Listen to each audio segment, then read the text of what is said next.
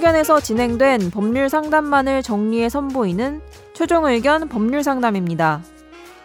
이번 상담은 2018년 10월 26일 최종 의견 152회에 방송되었습니다.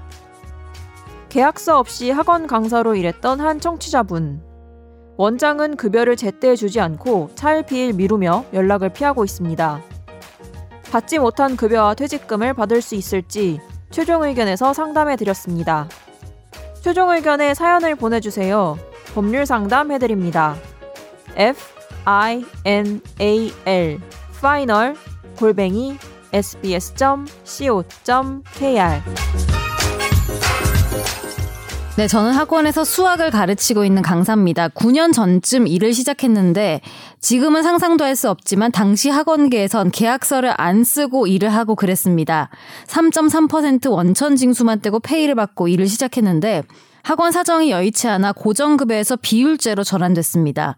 페이가 줄어드니까 학원 측에서는 과외를 소개해줬고 그걸로 페이를 대체하자고 했습니다. 그러자고 했는데 과외를 해도 돈을 제때 주지 않았습니다. 그리고 학원 원장을 믿었기에 넘어갔습니다. 2년 전쯤 학원을 관두게 되어서 안 준 과외비를 원장에게 달라고 했고 알겠다고 했지만 조금 조금씩 주고 달라고 하면 전화를 받지 않고 곧 준다고 말만 하고 1년 반 전쯤부터 아예 답장도 없습니다.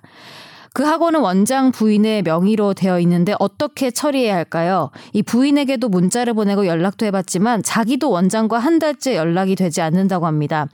계약서를 안 쓰고 원천 징수만 떼고 일을 했는데 퇴직금을 받을 수 있는 건지 그리고 학원은 아직도 운영이 되고 있고 원장과의 문자는 모두 보관 중 전화는 절대로 받지 않아서 녹취는 없습니다. 그리고 좀 부연을 또 해주셨는데 과외비는 학원에서 받은 게 아니라 원장 개인 통장으로 받은 듯하고 원장이 이분이 근무하던 학원에선 거의 일하지 않고 다른 학원도 운영을 하셨는데 그것도 잘 안 되는 것 같다고 얘기를 하셨고 원장 부인은 연락이 안 된다고 하고 제가 궁금한 건 못 받은 페이 약 300만 원을 어떻게 돌려받을 수 있을지 퇴직금을 받을 수 있을지가 궁금합니다.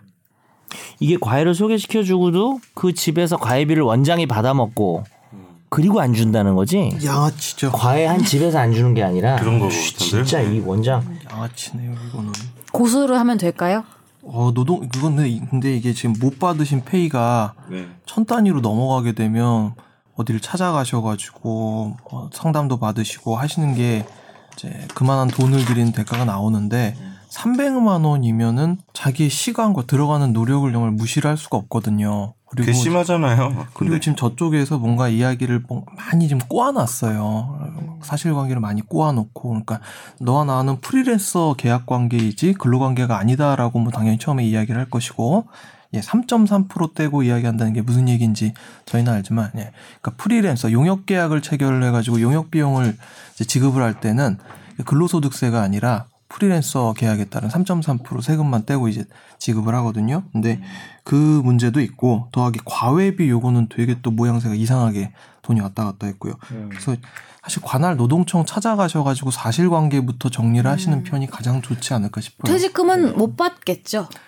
받을 수는 있는데 굳이 따지자면 이제 7년간의 근로계약 관계가 있었기 때문에 그거를 입증하면. 예, 입증하면 되는데 그 입증하는 과정이 되게 지난하실 거예요. 힘드실 거예요. 그러니까 계약서도 없고 하니까. 맞아요.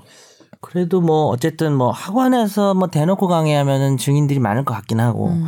근데 이제 학원 강사는 근로자성이 좀 인정되기가 쉬울 것 같긴 한데 어떻게 생각해요? 과외는 또 저 구몬 학습지 뭐 옛날에 그런 판결도 있었잖아요. 근로자성 해가지고 근데 구몬 학습지는 그래도 뭐 어떤 그러니까 근로자성이 가장 중요한 게 종속성 그리고 예를 들어서 우리가 딱 미용실 헤어 디자이너 생각하면 돼요. 헤어 디자이너 중에 그냥 우리가 뭐 박뭐 이런 데서 소속돼서 하시는 분들은 거의 출퇴근 점심시간 통제받으면서 하거든요.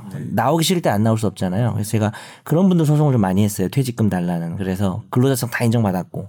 근데 이제 우리가 약간 청담동 이쪽 가면 연예인 머리 해주고 이런 조금 샵, 샵. 어, 연령이 좀 있는 분들이 계세요. 그분들은 집에서 있다가 누가 온대면 나가고 뭐 그런 분들 소송은 제가 안 해봤지만 이제 근로자성 인정 안 될 가능성이 크거든요. 이제 그렇게 치면 개인 과외는 사실 근로자로 보긴 좀 어렵겠죠. 그래서 근데 학원 강사 부분은 그러면 이. 부인한테는 못 받는 거예요?